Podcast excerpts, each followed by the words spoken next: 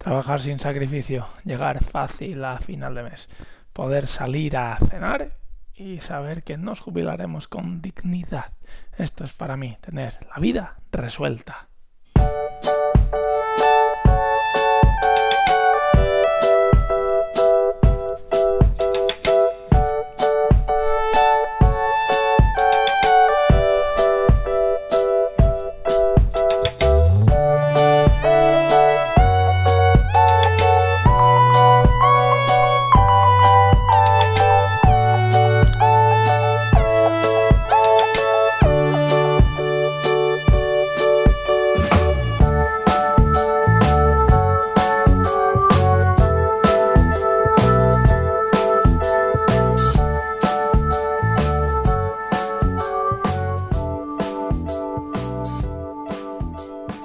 Muy buenos días, bienvenidos a La Vida Resuelta, bienvenidos a este capítulo número 64, bienvenidos un día más a una manera de gestionar el dinero para que este sea una herramienta, una, una herramienta que nos permita llevar pues, la vida que al final nosotros queremos, una vida tranquila, una vida pues, llena de, en cierta manera lo que a nosotros nos apetece y lo que a nosotros nos gusta. Evidentemente aquí no hablamos de cómo tener tres Ferraris en doble fila esperándonos ni tirarnos en una piscina llena de dinero, pero sí hablamos al menos de, pues, de jubilarnos con dignidad, de vivir una vida plena y sobre todo de no tener un lastre que tenemos que arrastrar que se llama dinero y que arrastran muchísimas, muchísimas personas y que al final es más bien para ellos un problema y no una herramienta. Por ello, eh, aquí estamos trabajando un día más en la vida resuelta. Eh, y nada, eh, para quien me busque o me contacte, mi nombre es Perecanet eh, y me podéis encontrar en mi web perecanet.com y en barra contacto allí estoy a vuestra disposición para lo que necesitéis. Bien, ya sabéis que estamos en esta semana de final de, bueno, recta final de, de cada año estamos viendo pues eh, un poco algunas conclusiones de este año y algunas cosas que nos esperan para el siguiente. Yo evidentemente quería dedicar un capítulo a esto para finalizar el año eh, y va dedicado tristemente al COVID, pero yo creo que hay que, hay que hacerlo porque tiene, tiene una vinculación pues, mm, importantísima sobre las finanzas, sobre las finanzas personales, porque bueno, pues ha habido muchísima gente afectada por esta situación, gente que se ha quedado sin empleo, gente que se ha ido a ERTES, pero por otra parte, pues hay gente que ha duplicado su facturación, hay gente que eh, ha sacado pues eh, no ha sacado beneficio, pero sí que al final, pues para ellos ha representado una oportunidad. Todo, todo este tema, eh, este podcast eh, nació por el confinamiento y la verdad, eh, no, no, no, no voy a no voy a defender el, el COVID ni, ni, ni, ni, ni mucho menos como algo positivo, faltaría más, pero dentro de la adversidad que le ha generado a muchísimas personas y nos ha generado a todos, evidentemente. Eh, yo lo veo cada día. Creo que el nivel de, satisfacción de, la sociedad en, en, muchos aspectos ha disminuido. Eh, ha disminuido pues, eh, la, la, tranquilidad económica de mucha gente y sobre todo pues mmm, aquellas personas que llevan mal la incertidumbre, pues eh, francamente no les ha tocado vivir en una buena época. Pero eh, dentro de todo ello, pues eh, eh, hay que sacar las cosas positivas. Y cierto es que pues nos regaló la vida pues un parón, un parón a veces incluso que nosotros no somos conscientes de la necesidad de, de pararnos a veces. Hay gente que tiene la capacidad de la capacidad de, pues, de, de, de secuestrarse durante una determinada época del año, eh, porque también tienen la posibilidad de poder frenar y replantearse su situación, pero pues no todo el mundo tiene esta capacidad de, de parar una semana. Entonces, bueno, pues el, el COVID, la pandemia, nos regaló pues prácticamente un, una etapa de, de, de parón que pues creo que hacía falta a la sociedad para analizar muchas veces cuál era su rumbo de las personas, en qué momento se encontraban. Y pues tú hablas con gente y evidentemente muchos agradecen ese periodo porque les hizo reflexionar sobre si realmente la vida que estaban llevando pues era la vida que ellos decidían llevar o que debido a que ahora mismo pues habían visto la incertidumbre y habían visto la, muerte en los talones no tanto, pero sí unos momentos de uy que me puede pasar algo, se habían dado cuenta que a lo mejor pues la vida no era no era tan eterna como ellos se pensaban. Yo siempre invito a muchísima gente, eh, porque siempre, bueno, eh, me pongo a hablar de que trabajen sin sacrificio, que tienen derecho a una vida mejor, que mm, pueden optar a, lo que ellos siempre han querido y les digo o les invito a darse un, un paseo por, por el cementerio municipal o que se vayan al tanatorio para que se den cuenta de que su tiempo aquí es limitado. Eh, conozco a muchísima gente que dicen yo no me veo toda mi vida en mi empresa. Sin embargo, eh, llevan, llevan 10 años, 15 años allí y yo me acuerdo el día que, el día que me fui, que me encontré, me encontré una persona en el ascensor, un día que me fui de, una empresa en la que yo estaba trabajando, me trataban muy bien, me ganaba la vida bien, pero sin embargo yo, yo sentía que no era, no era ese mi sitio y una persona del ascensor me dijo, me han dicho que te vas. Eh, yo llevo 22 años intentando irme de aquí y, todavía no lo he conseguido. Bueno, eh, pues bueno, mucha gente se dio cuenta de que a lo mejor su vida no era tan eterna y no estarían aquí para siempre y decidió cambiar. Bien, eh, pues todo esto pues al final es lo que nos ha dejado este año. Y vinculado a las finanzas personales, pues evidentemente hay que analizar varios puntos de, vista. El primero es la situación en la que estamos y luego qué hacer con el dinero. Bueno, la situación en la que estamos yo me, me, niego prácticamente a hacer un análisis de la situación en la que estamos porque cualquier premisa se basa en eh, a fecha de ahora mismo a las once y media o a las 12 que estoy grabando esto. A partir de aquí, cualquier cosa que se aleje de esto, eh, en cinco minutos puede ser completamente diferente la situación. Entonces, hacer análisis es un poco eh, arriesgado, mm, pero em, y hacerlo a fecha que se declaró el estado de alarma o a fecha de hoy, eh, donde la gente se tiró a comprar papel de váter como como locos, como si no hubiera un mañana, pues cambia mucho. Aún así, cierto es que seguimos en una etapa de incertidumbre. Por tanto, eh, hay dos preguntas. La pregunta es qué hacer con mi dinero y la segunda es eh, dónde meter el dinero. Bueno, la primera pregunta de qué hacer con mi dinero, francamente, es algo que depende de cada uno y depende de su situación. Eh, unos a lo mejor pues estarán en, en, ERTE y pasándolo mal y los otros eh, pues estarán a lo mejor pues como he comentado antes incrementando su patrimonio. Bien, mi punto de vista, mi punto de vista, y esto no debemos dejarlo de lado, es que construyamos y sigamos construyendo nuestro colchón de tranquilidad. No debemos abandonar eso.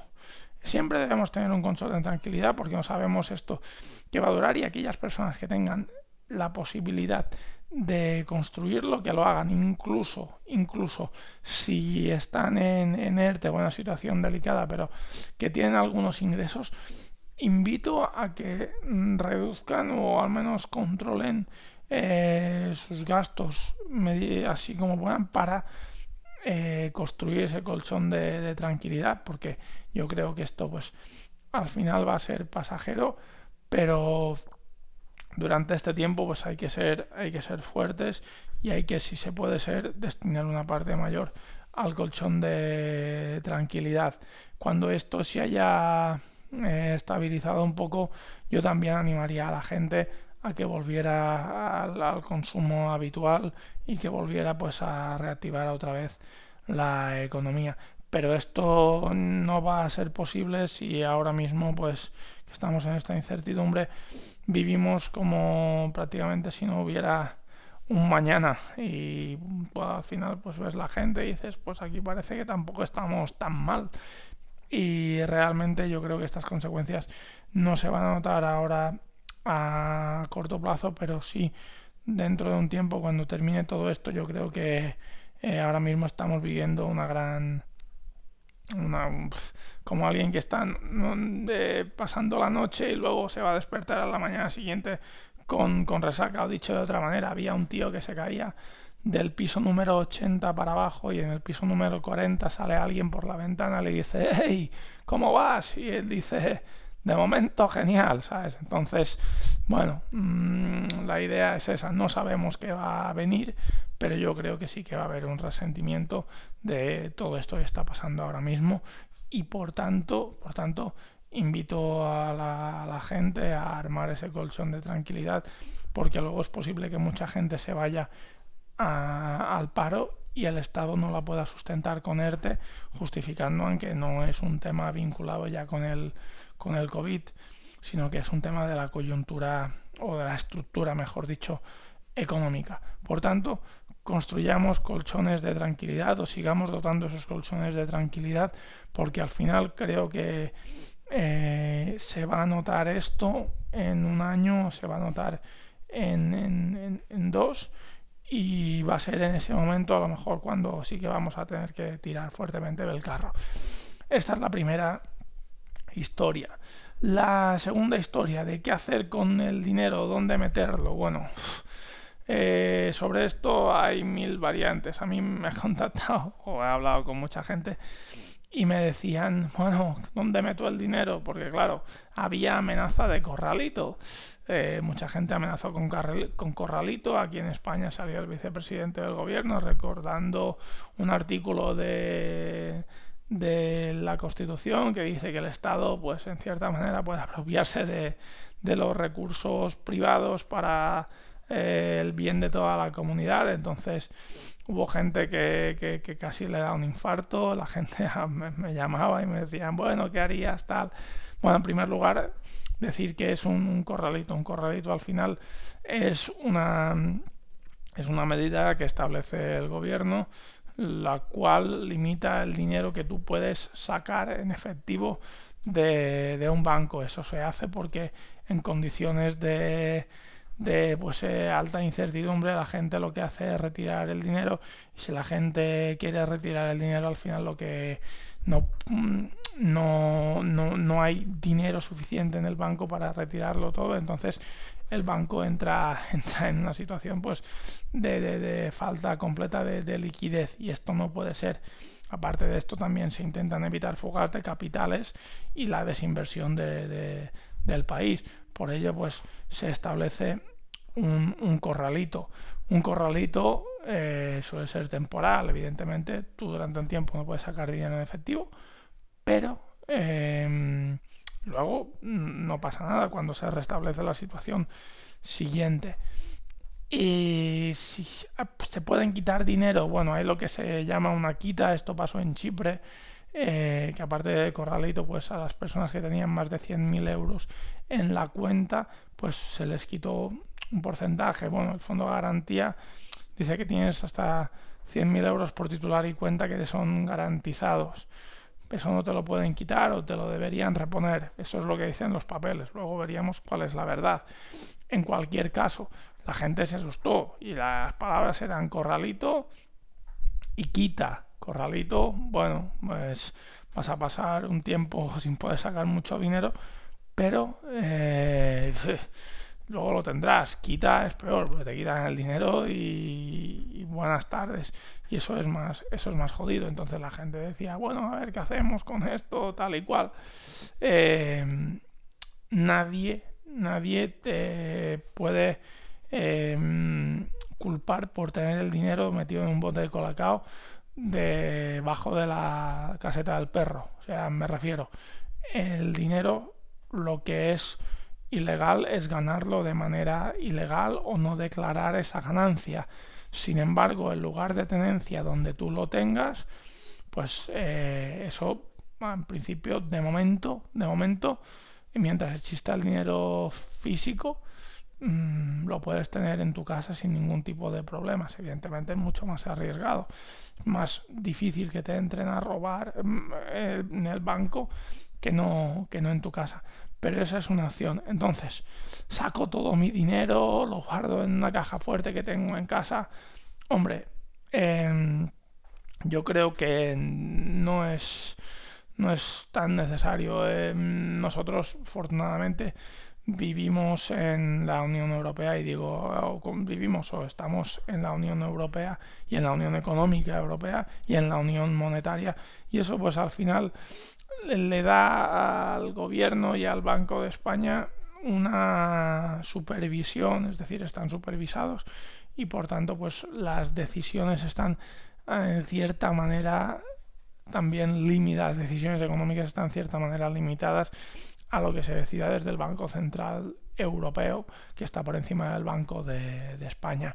Y en ese aspecto, pues yo tendría un poco de, tranquilidad y el hecho de estar respaldados detrás de una moneda fuerte como es el euro, pues nos permite, nos permite estar en este aspecto tranquilo. Por tanto, yo, y lo digo hoy a esta hora, no tocaría nada ni sacaría el dinero, sino que creo que en el banco es un buen sitio donde puede, donde puede estar.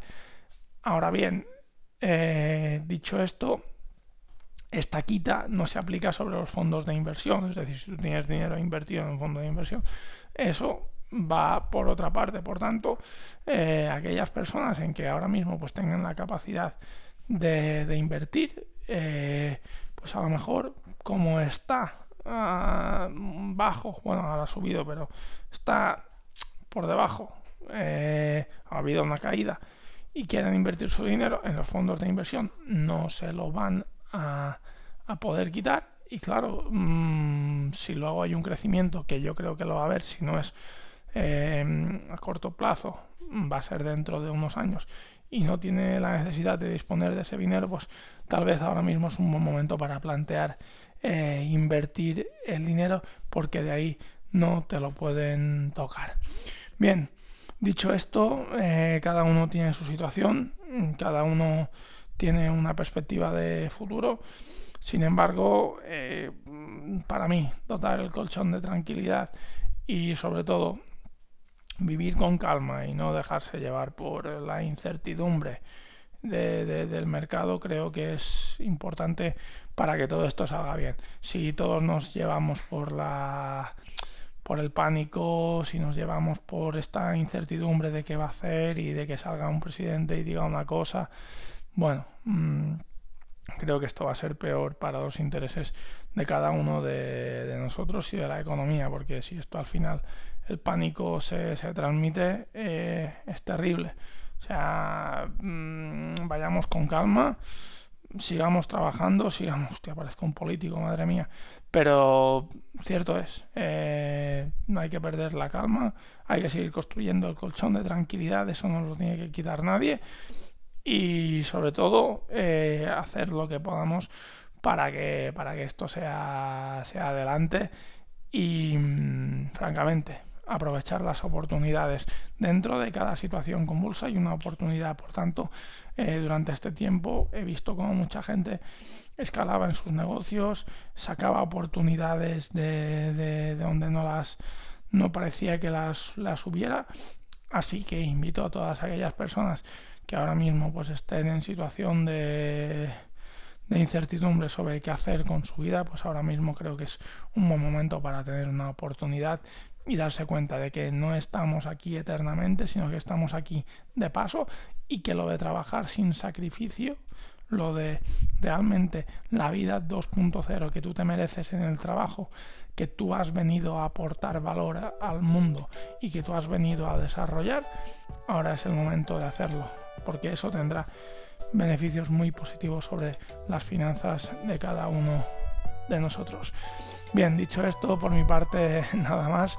Eh, como siempre, gracias por vuestras valoraciones en iTunes, en Spotify, en iBots. Por compartir este contenido para hacer llegar las finanzas personales y el conocimiento de cómo manejar el dinero a más gente, que al final eso nos va a hacer libres a todos. Como siempre digo, no sois responsables de la cara que tenéis, pero sí de la cara que ponéis. Nos vemos mañana, que será Navidad, porque esta noche es Nochebuena. Un abrazo a todos.